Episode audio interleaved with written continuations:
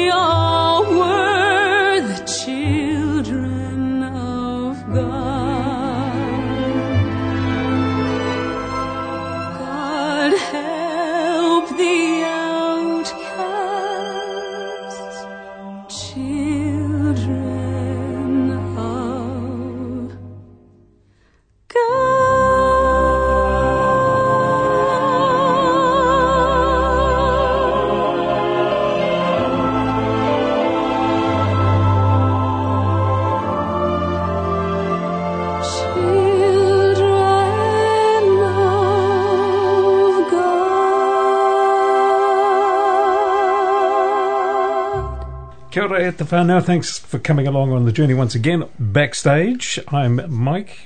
Ahead of me is Mel. We have two guests in the studio today too. Woohoo! We'll tell you all about them in a second. First, apologies for last week. I was a little bit poorly, so we had a repeat program, and you got to hear all about Jagged Little Pill all over again, our musical of the week. Plus, we talked in the last episode about practicing telling challenging stories safely. What kind of content on stage is a bit too much for an audience. You can catch up on all podcasting platforms if you want to go back and have another listen to whet your appetite all over again. So how are you feeling? Better? Much better. Yeah. I was at 48 hours of just absolute confusion, not knowing which way was up, but it was nothing COVID-related, nothing flu-related, just a little bit of an inner ear thing where I just lost my balance. Oh, and that inner ear, eh? It's like being drunk without the pleasure involved. Without the fun stuff. Yeah. How I got there, I don't know. Woke up in the morning and just couldn't stand up. Well, it's a good reminder to us all to keep taking care, keep looking after ourselves, absolutely, etc., etc. So apologies for not being here, but back 100% this week. 100%, and this week's musical of the week is The Hunchback of Notre Dame, based on the original Disney animated film. you mentioned, we have a couple of special guests. Yes, let's do away with the formalities and welcome them into the program right now. Nick Hall and Kate Martin-Booker from the cast of The Things I Know to be True. Welcome, guys. Thank you for coming in. Thanks for having us. Yeah, thank you for letting us be here. Look, this is one we wanted to catch up on last week, actually, so appreciate you readjusting your schedule to allow us to get the chance to talk to you. An interesting play on lots of different levels, and I can't wait to dig a little deeper with both of you about what it's been like working on the play and also what we can expect from an audience perspective. It'll be great. But don't tell us anything yet. No. We're going to save it and make people stick around for it. Oh, yes. Shall we put them to work, though? We will put them to work. Nick, if you'd do the great honour for us, Nick, of telling us a bit about something coming up around the place, which is what we usually insert around about here in the programme. Okay, so a musical called That Bloody Woman is framed as a rock concert for Kate Sheppard and her gang to tell us the story of New Zealand's suffrage movement and to give us an almighty kick up the arse more than 125 years later. We see her and her friends transition from temperance to suffrage, taking on the anti-suffrage Prime Minister of the day, King Dick Seddon, and ultimately persuading a quarter of the female population to sign a crucial petition. But behind the public persona, her personal life was in turmoil, trapped in a loveless marriage, in love with her best friend, and deprived of her only child when she needed him most. Cool stuff, eh? ... It was born to be a story for the stage. I think Nick was born for the radio. That was great. Don't say that, please. Oh, man. Face for the radio? So I didn't mean it. Can't wait to see this version of it. I've seen it 3 times in total now. So she's in love with her best friend. Was she gay? No. Well, kind of, yeah. She was a bit fluid as far as that goes, but her best friend was actually a guy. Oh, it's the guy, the husband of that guy, eh? Yeah, of the woman. Yeah. Okay, I see. Well, so you can book your tickets to That Bloody Woman and fill your calendars. Here's our non-exhaustive list of what is coming up around the place soonish. I'll kick it off with The Meteor, That Bloody Woman. We've just been talking about that. Mm. Directed by Courtney Mayall and Carl Tewin for Bold Theatre. Opening date is August 26th, runs to September 3rd. And then we have At Rivoli Theatre, Geezers, directed by our very own Mike Williams, for Hamilton Playbox, running from August the 20th to September the 3rd, as well as Saturday Night Fever, also directed by Mike Williams, on stage in November with tickets on sale right now. Cool. We also have at Clarence Street Theatre, we have Krishnan's Dairy, presented by Indian Inc. That's September 8th to 10th. They're doing okay. These guys, they're doing not so bad for a cold read. At Navarra Lounge, open mic night tonight and every Wednesday. As always, bookings are essential to perform, and the doors open at 6 p.m. On Thursday nights, Local Artists Live every Thursday, 8 p.m. And this weekend on Saturday night, Blood Red Sky, A Salute to You Too. That's on Saturday at 8 p.m. Wolsey Theatre, Ta'o and Mutu. The Farndale Avenue Housing Estate Townswomen's Guild's Dramatic Society's production of Macbeth, presented by Ta'o and Mutu Light Operatic Society, is coming up in September. I really enjoy that title, and I'm so jealous that you got to say it. I'll give it to you next week. And then we move on to Gaslight Theatre in Cambridge with The Things I Know to be True, written by Andrew Bovell and directed by Chrissy Hodkinson. And we run August 6th to the 20th. And features both of these two lovelies. Yeah. After that, we have Pataradu Theatre Players, The Mousetrap by Agatha Christie, coming up in September. Ooh. I grew up in a house that talked a lot about Agatha Christie. My mum was a huge fan. Might be worth going and check it out. I probably should, yeah. I'm glad to know of it. Take your mum. She lives in Wellington, but I will try. I've learned of the Coromandel Players today. Yeah, I see that. They're doing a production of Constellations by Nick Payne. It's directed by Heather Long. That runs August 19th to the 27th. I've seen a play in Coromandel. They have a very, very strong, for a small community, they're very, very strong theatre group there. I didn't know anything about them until today. Yeah, it's a great little theatre too, very intimate. Yeah, stoked to know. Rotorua Musical Theatre have The Colour Purple, directed by Nahiriwa Rahina, September 30th to October the 15th. In Tauranga at the Detour Theatre, we have The Mousetrap by Agatha Christie, running September 8th to the 24th. Tauranga Musical Theatre, we have We Will Rock You at the Baycourt Theatre, September 14th to October 2nd. And then we have The Last 5 Years, directed by Philly Holmes, coming up in November. Auckland Theatre Company have a rich little programme coming up. Dawn Raids by Oscar Kitely, August 16th till September the 3rd. The Maid by Emily Perkins, directed by Colin McCall, that's September 20th until October 8th, and North by Northwest, adapted by Carolyn Burns, directed by Simon Phillips, October the 25th until November the 19th. Also, Auckland Live, James Brodie, The Becoming Brodie Tour is on for the 9th and 10th of September. Come From Away is rescheduled for August of next year. Watch this space or get your early bird tickets right now. Talk about early bird, a whole year away. Oh, I think I know what I want for Christmas. Wink, wink. And by way of upcoming auditions and opportunities, auditions have been announced for Grease by Sprouting Rice Productions, directed by Carl Tewin at Clarence Street. Auditions are taking place this Saturday, August the 6th. Check out the auditions page on Facebook. At Morrinsville Theatre, they're holding the workshop auditions for Mystery on the Orient Express, directed by Murray Feast. Isn't that also Agatha Christie? Yes. Oh, my goodness. My mum's going to have to come up for a full week. This is going to be a theatre restaurant sort of theme thing, so it's based on that. Oh, I see. Yeah. Okay. Anyway, so there are two sessions on August 28th, so check out the Morrinsville Theatre on Facebook for more information. Auditions for HMT's summer season of Frozen Junior are coming up very soon. Watch this space or the HMT Facebook page for details on how to get an audition if you or someone you know is under the age of 18. And Aroha Little Theatre will be auditioning soon for Joyful and Triumphant, and will be looking for a cast of 4 females, 2 males, but they're also looking out for makeup artists who can age those performers over the course of 40 years, which is part of the trick of the play. Check out their Facebook page for contact details. Also, they put out a post yesterday asking for people to express interest in a couple of roles available in Waiting for Godot. I haven't got the details for the season in front of me. I know it's in September. Cool. So it'll be a very quick turnaround on rehearsals for that, but what a great opportunity to do a great play. Yeah, I'd love to do that one day. Cool.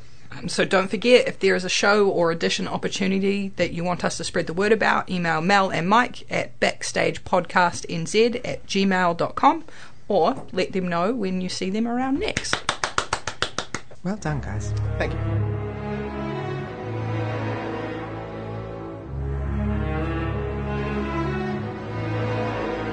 The world is cruel. The world is wicked. It's I alone whom you can trust in this whole city. I am your only friend. I who keep you, feed you, teach you, dress you. I who look upon you without fear. How can I protect you, boy, unless you always stay in here, away in here? Remember what I taught you, Quasimodo. You are deformed. I am deformed. And you are ugly. And I am ugly. And these are crimes for which the world shows little pity. You do not comprehend. You're my defender. Out there they'll revile you as a monster. I am monster. Out there they will hate and scorn and jeer. Only monster. Why invite their curses and their consternation? Stay in here. Be faithful to me. Grateful to me. Do as I say. Obey and stay.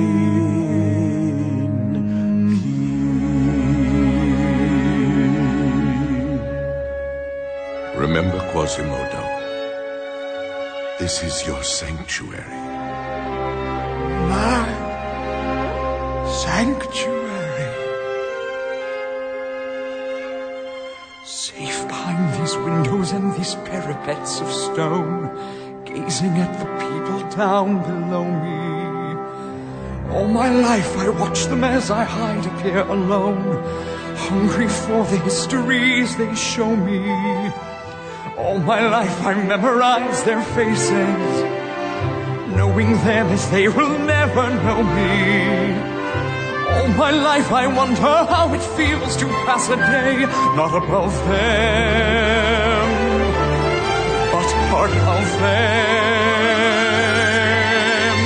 And out there, living in the sun, give me one day out there. All I ask is one to hold forever. Out there, where they all live what I do, what I dare, just to live one day out there.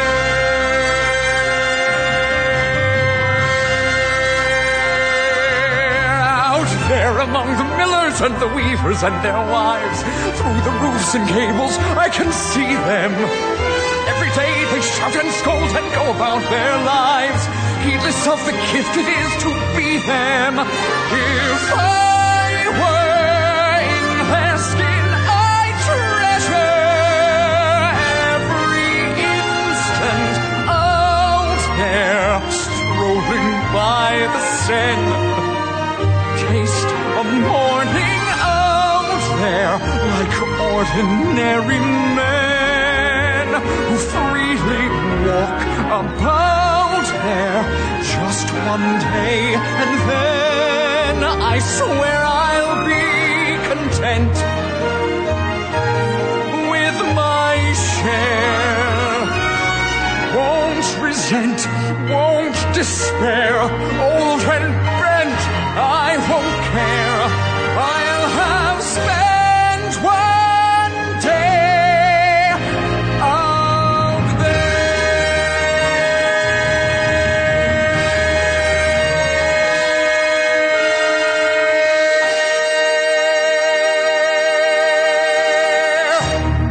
out there. From Musical of the Week, The Hunchback of Notre Dame, you're with Mel and Mike, joined by Nick Hall and Kate Martin-Booker, backstage on Hamilton's Free FM 89.0. 89.0.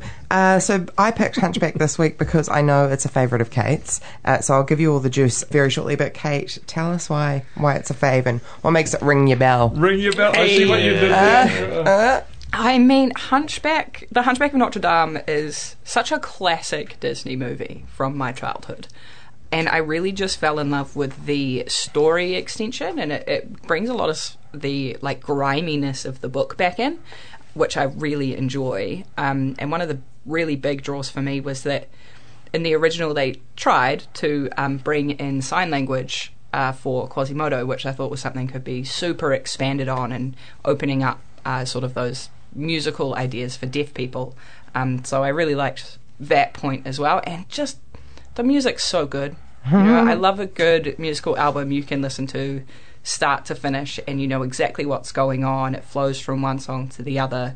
Yeah, it really does just tickle my fancy in every way. Ring your bell. Yeah, and the music is epic. Very well expressed, Kate. And dying to hear more. I must say, also talk about childhood experiences. One of the very first movies that I remember seeing was the 1939 film, which was actually a remake of the 1923 film that starred Charles Lawton as Quasimodo. Also was the US screen debut for Maureen O'Hara, who was only 18 years old at the time that she was in that.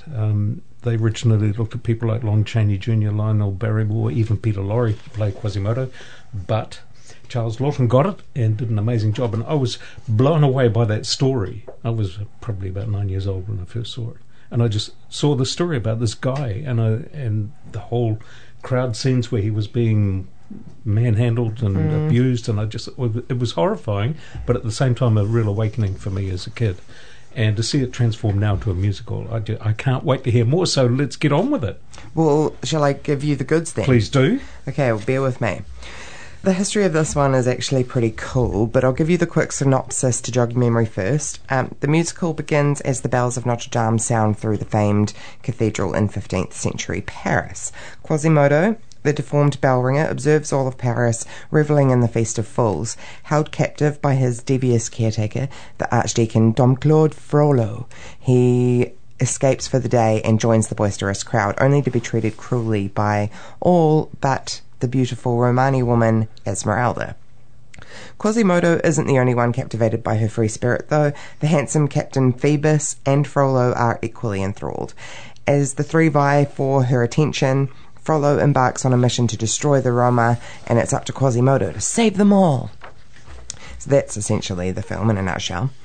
In 1996, Walt Disney Animation Studios created the animation film adaptation of the Victor Hugo novel that we all know and love.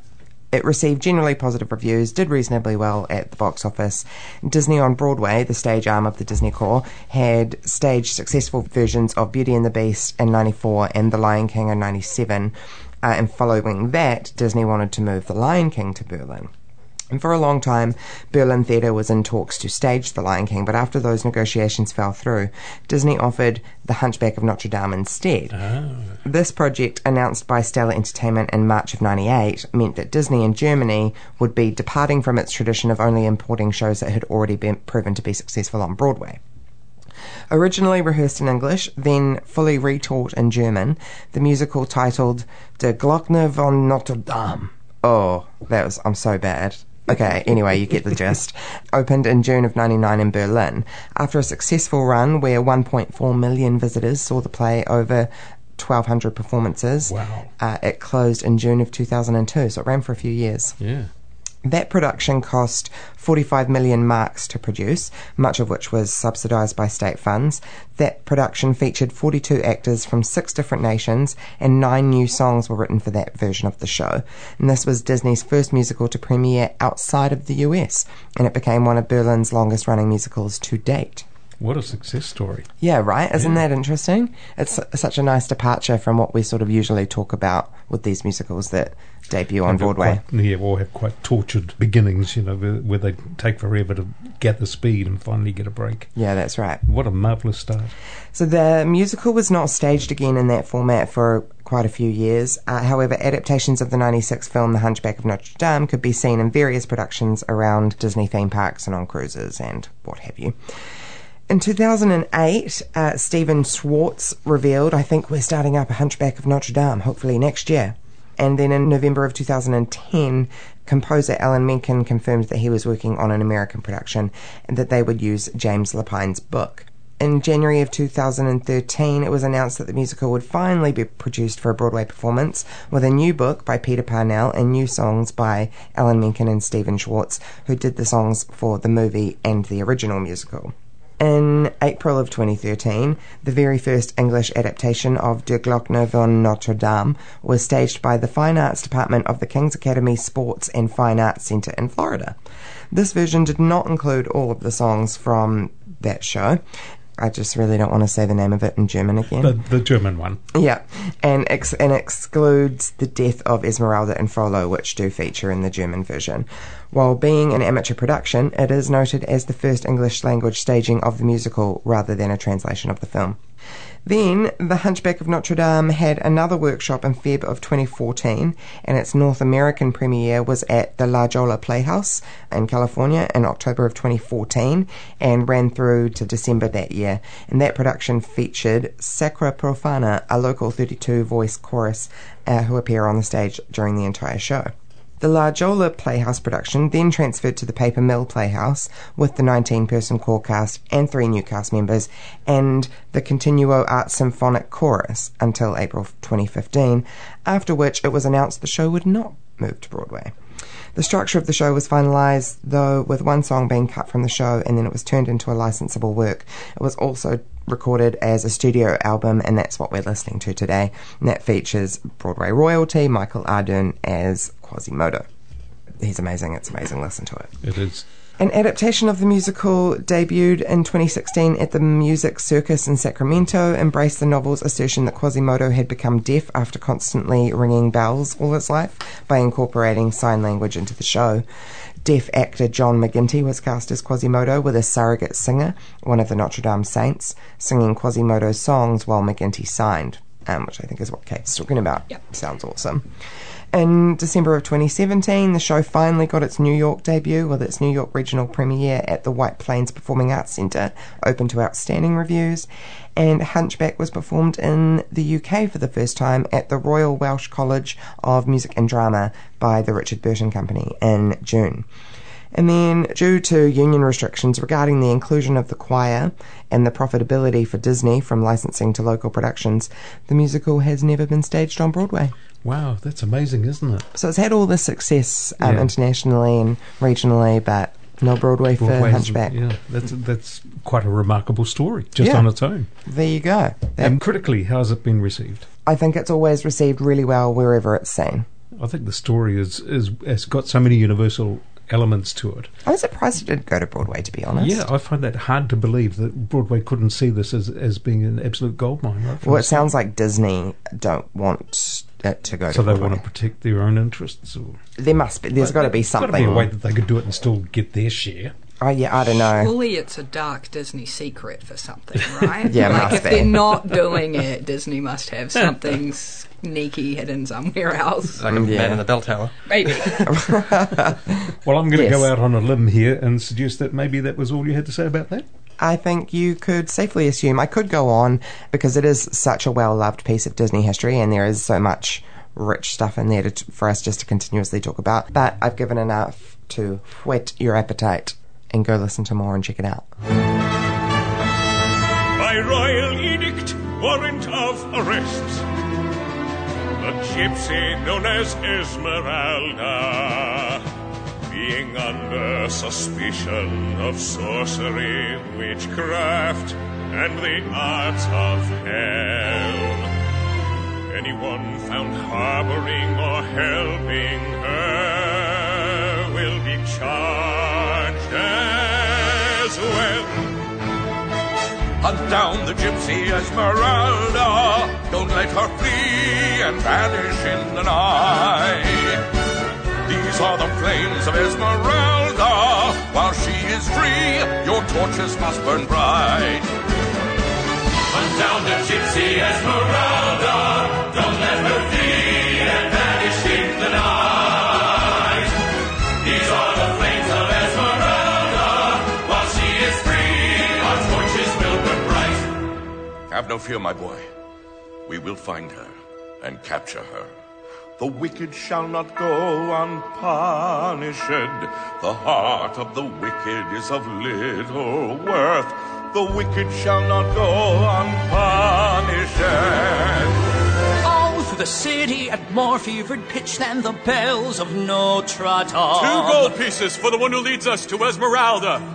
Frollo's men sought Esmeralda, the witch with the might of Notre Dame. 4 gold pieces for the one who leads us to Esmeralda. Till at last they were told of a brothel, where they sometimes did gypsies from harm. But the madam that forged had knighted and swore by the saints. The saints of Notre Dame. We're looking for La Esmeralda. Never heard of her. If you want your house to remain standing, give us the gypsy girl. I know nothing of gypsy girls. Very well. We'll set fire to it. Burn it. Did you hear me, Captain? And he held the torch that crackled like the gypsy's voice. Are you disobeying a direct order? And he knew this was the moment he must make a choice. I knew it. She's bewitched you too. You throw away a promising career. Captain! Carry out the order! God help the outcasts, or nobody will. Coward, traitor, gypsy's born. You're relieved of your patrol. Consider it my highest honor. Kyrie eleison, God have mercy on your soul. Arrest Captain Phoebus. No! You see, there she is!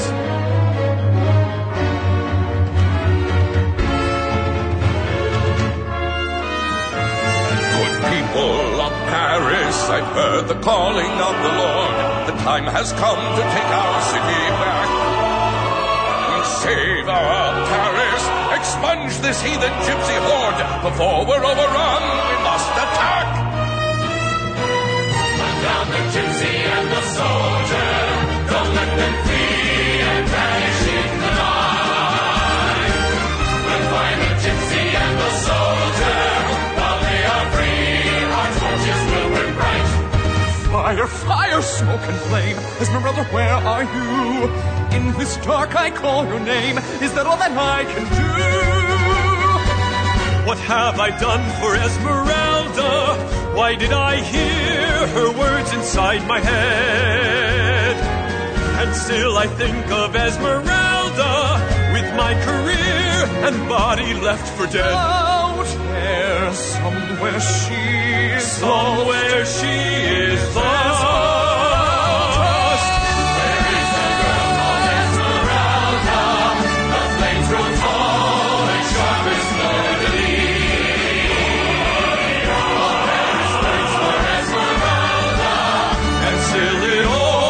Comes down to her and me.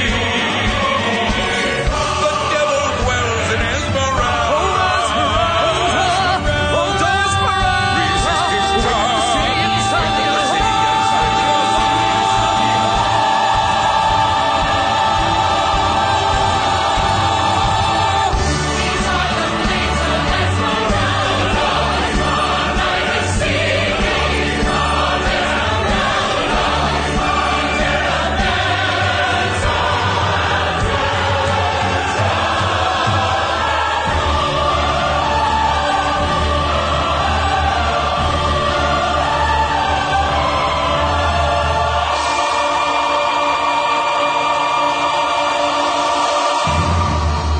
That was Esmeralda from Musical of the Week, The Hunchback of Notre Dame. You're with Nick and Kate backstage. Mel and Mike are here too, but you're backstage with Nick and Kate on Hamilton's Free FM.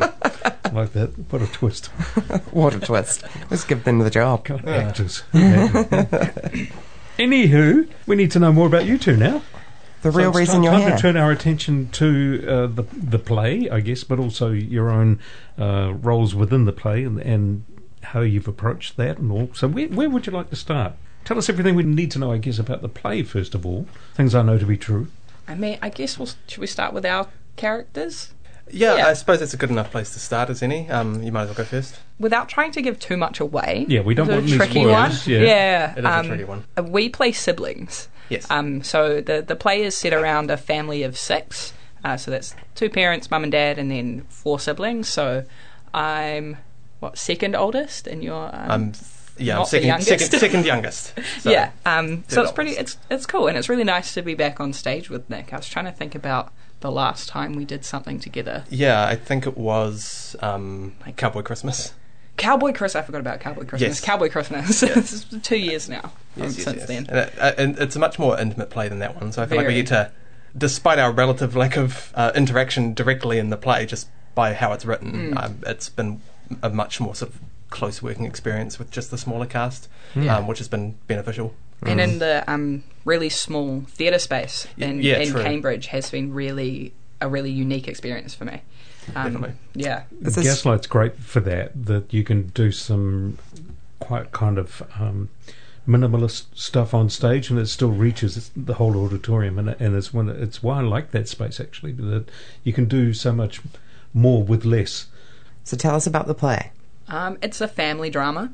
It's the best way I found to describe it. It touches on a whole lot of different aspects of family life and themes of sort of, I guess, primarily love and like giving too much or too little, I think was one of the taglines. But yeah, it touches on so many very important aspects of family life, and I feel like, and if Kate would agree, that I think everyone who comes to the show, and I don't say this lightly, believe me, would have something where they would look at it and they would go, oh yeah, no, I've had to deal with that.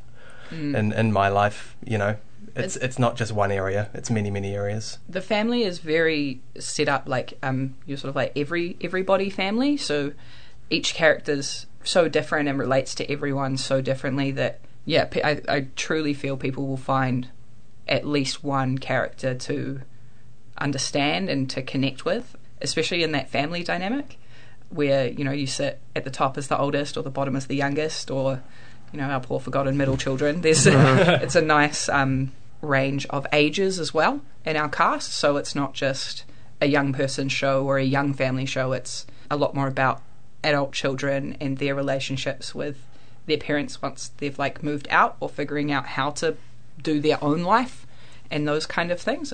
It's very intimate. It's a very intimate show, sort of fly on the wall look into someone's house. Yeah. How long into their lives are we privy to?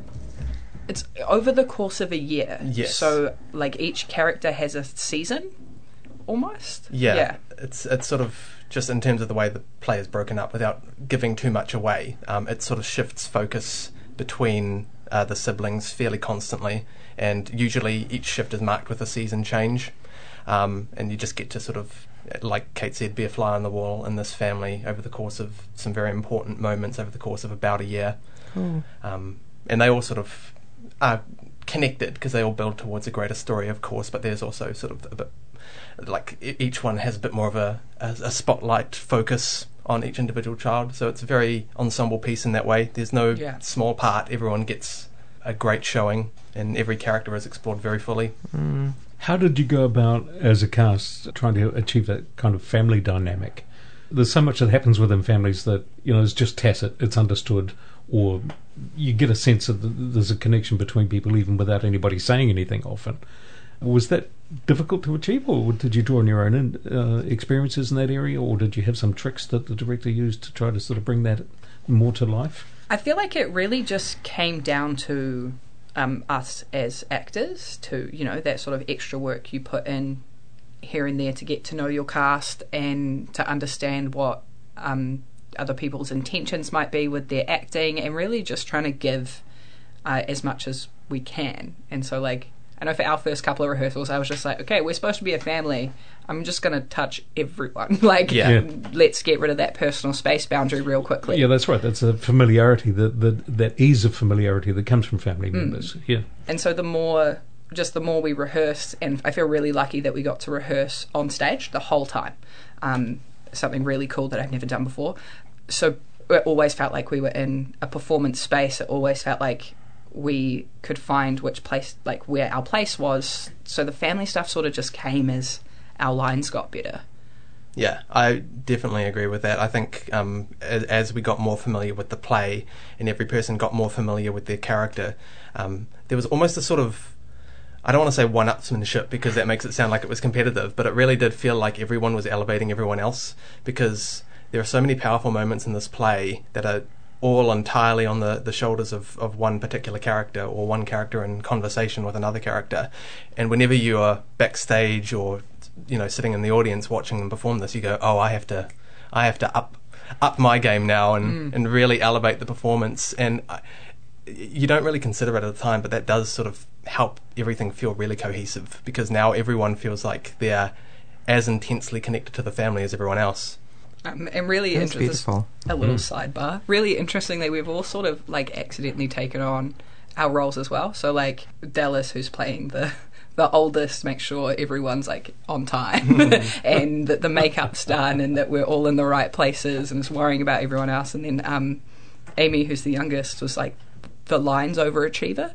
You know, like we'd all come in and be a bit rusty on our lines, and like first rehearsal she's knocking out her monologues like left, right and centre, and so we're all sweating and really just heightening each other and really falling into those characters nicely. Yeah, I think it's a remarkably well cast show, and I don't.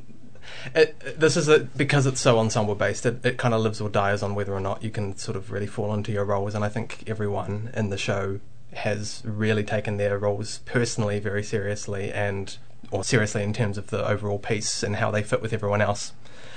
So we're really lucky in that way to just be working with each other and everyone involved. Cool, really looking forward to seeing it. Well, this is two theatre makers that I actually really respect, so to hear them say that the show is going to be mean makes me think, man, I can't wait to see it. Yeah, looking forward to it. Saturday night, roll on. Yeah. Oh, yeah, Mike and I are going to come see it on Saturday night. I'm so excited. Yeah, and great. The script is so rich. Yes. That it's given us so much to play with and so many emotions to bounce off, and all very different. Like, your character's monologues are very different to mine, yes, and very different to Amy's or her character's Rosie, and feeling really privileged to have that to work with as well. So it felt like we couldn't really go wrong because the script is so solid. Amazing writer. I think the first day that we all sort of showed up and met each other sort of for the first time, we were all handed a sheet with just talking points on our character.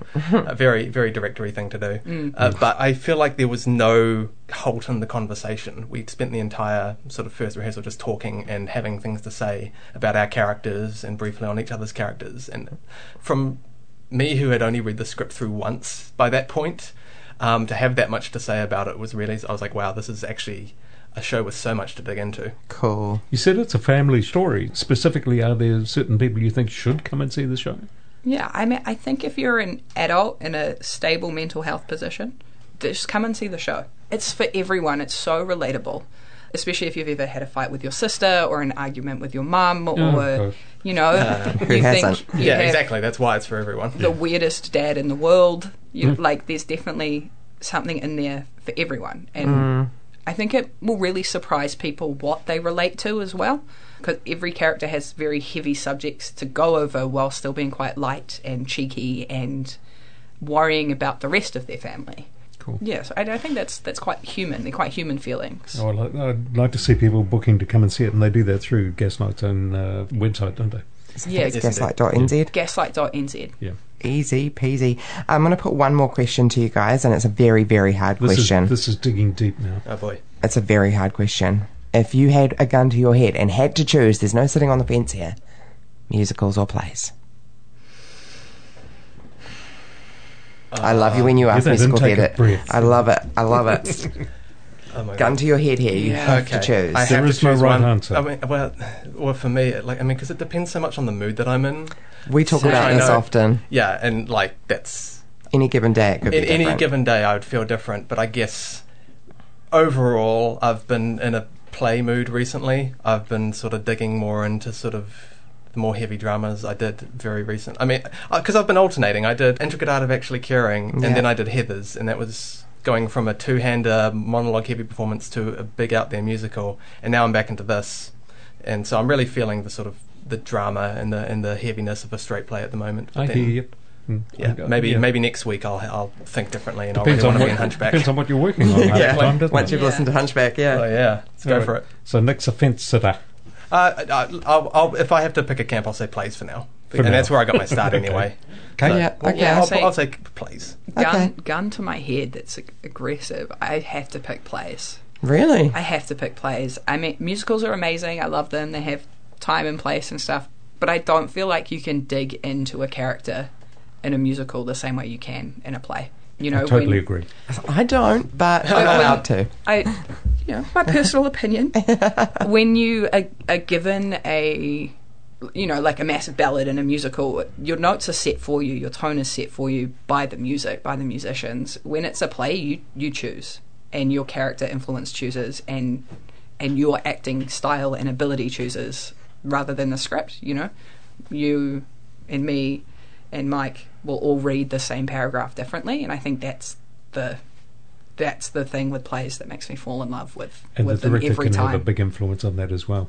Yeah. True, definitely. I almost 100% agree with you, and generally I'm the one that sits here and says, no, I love plays more for all of those reasons, but I love it when I do a musical and I get given the opportunity by the musical director to change phrasing or to adopt a different attitude when singing a song, that I can invest a bit of my own... Or do something fun vocally. My own view of the character into that. Yeah.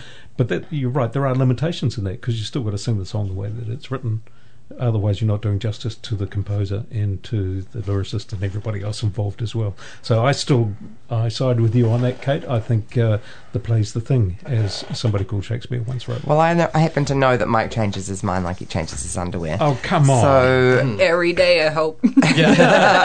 But I'm an entire fence sitter, and I get to be because I'm the one with the gun. All right, but while we've still got Nick and Kate here, I want to ask one further question. You said that was one last question. Please do. Let's add one more to the mix. Both of you working on this project at the moment, but what is next on the horizon for you each? Mm. Or things that you would like to do? Mm. Oh, boy. Okay. I don't have anything lined up. I was going to be in another children's production with Cecilia Mooney. Stories and More? Yeah, Stories and More. I've worked with them almost as much as I've worked with you, Mel. I think just slightly less. But I think that's been sort of withheld for the time being. So at the moment, I'm not sure. But, just going on those instincts, I suppose probably something a bit lighter than this production, just to keep myself diverse. We're like that. Cool. Yeah, and for me, same. I have nothing on the horizon, really. But... Just crewing the Christmas show. Oh, yeah, I'm crewing the Christmas show, but that's not the same. It's not the same.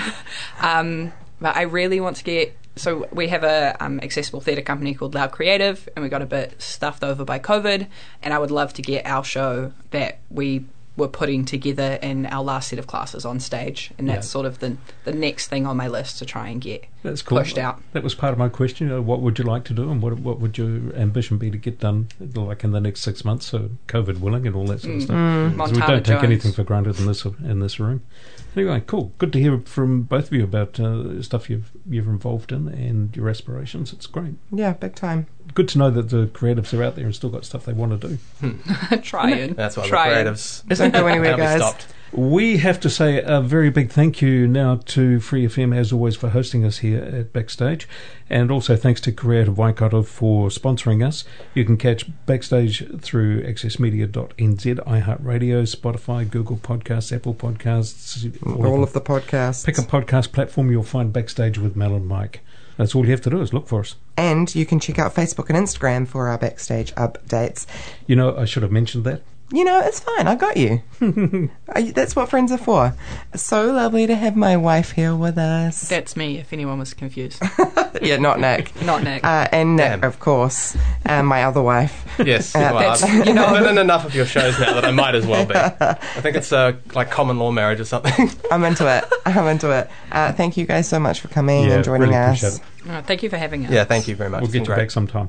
Mel and I will definitely be back next week with another musical of the week, and I think it's my turn. It is definitely your turn, and we are going out today with, and what else would you go out with? The Bells of Notre Dame from the Hunchback of Notre Dame. I still love that story. The Hunchback of Notre Dame. I am now going to investigate this musical, which I have not listened to until today. Endless classic. The Hunchback really just. Once again, I've been Mike. She's been Mel. They've been Nick and Kate, and you've been Backstage. Stay classy, theatre nerds. Bye. See you.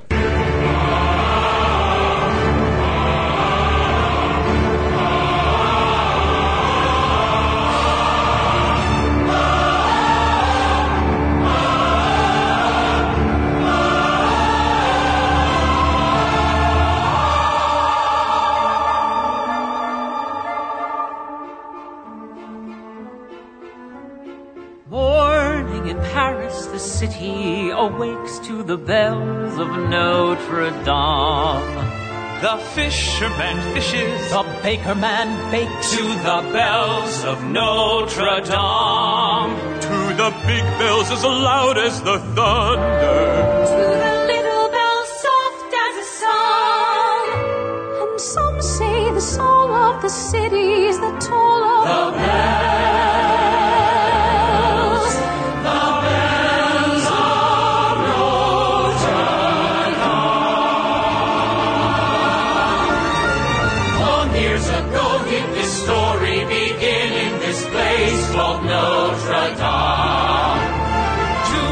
Brothers were both taken in by the grace of Notre Dame. Claude the older, who cared for his brother, young Jeanne, full of beauty and charm. And they lived and they grew and awoke to the music of bells.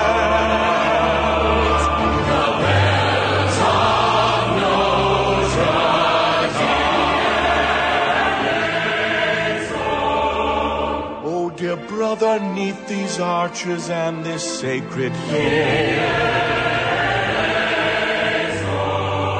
we are blessed to find our sanctuary and our home. Righteous Claude Frollo was evermore drawn like a son to Notre Dame. Not like his profligate brother Jean, who'd have none of Notre Dame. Though as brothers they loved one another, Frollo watched in despair and alarm as Jean grew more wild and defiled all the law.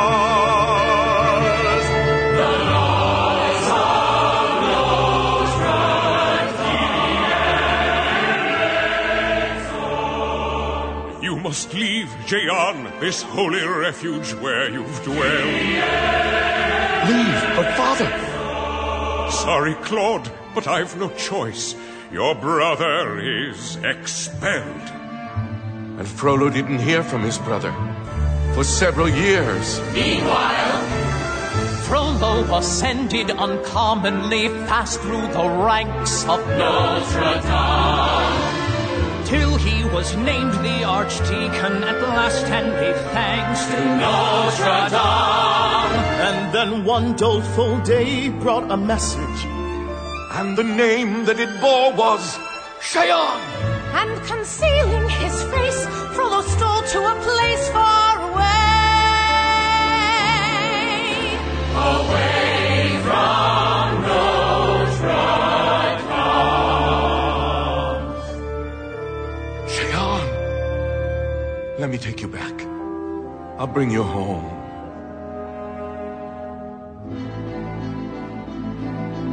Brother dearest, come with me, where we will find a remedy, and Notre Dame once more will be your sanctuary.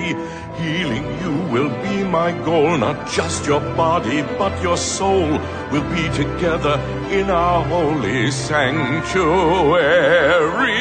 Enough, Claude! It's too late for me anyway. But if you've truly discovered charity at this late date, there's someone you can help. A baby? Yours? Oh, a monster. It's God's judgment on you. The wicked shall not go unpunished. I should have known. I was a fool to think that you would look after him. Look after him, me? He has nobody else. Take him. If you can find it in your heart. Cheyenne. Cheyenne!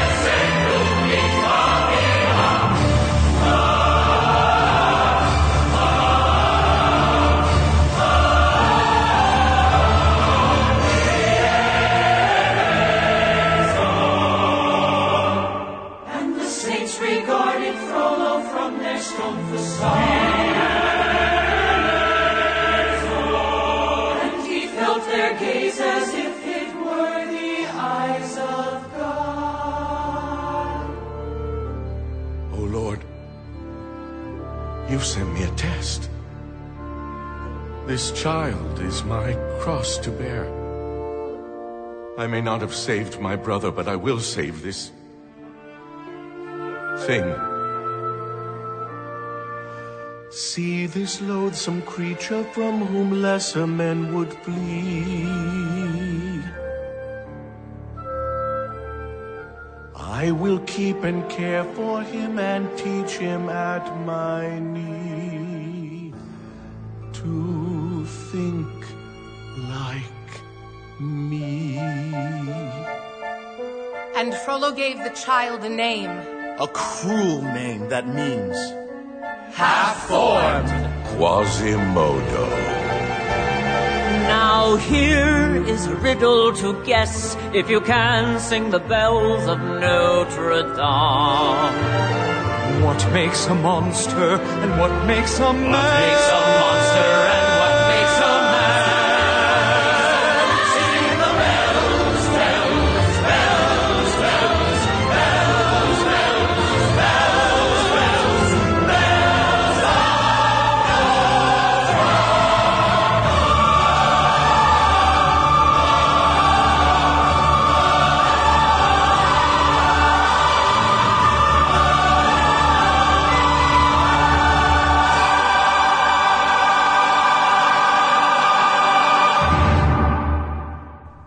Episodes, use the accessmedia.nz app for iOS and Android devices, or subscribe to this podcast via Spotify, iHeartRadio, or Apple Podcasts. This Free FM podcast was brought to you with support from New Zealand On Air.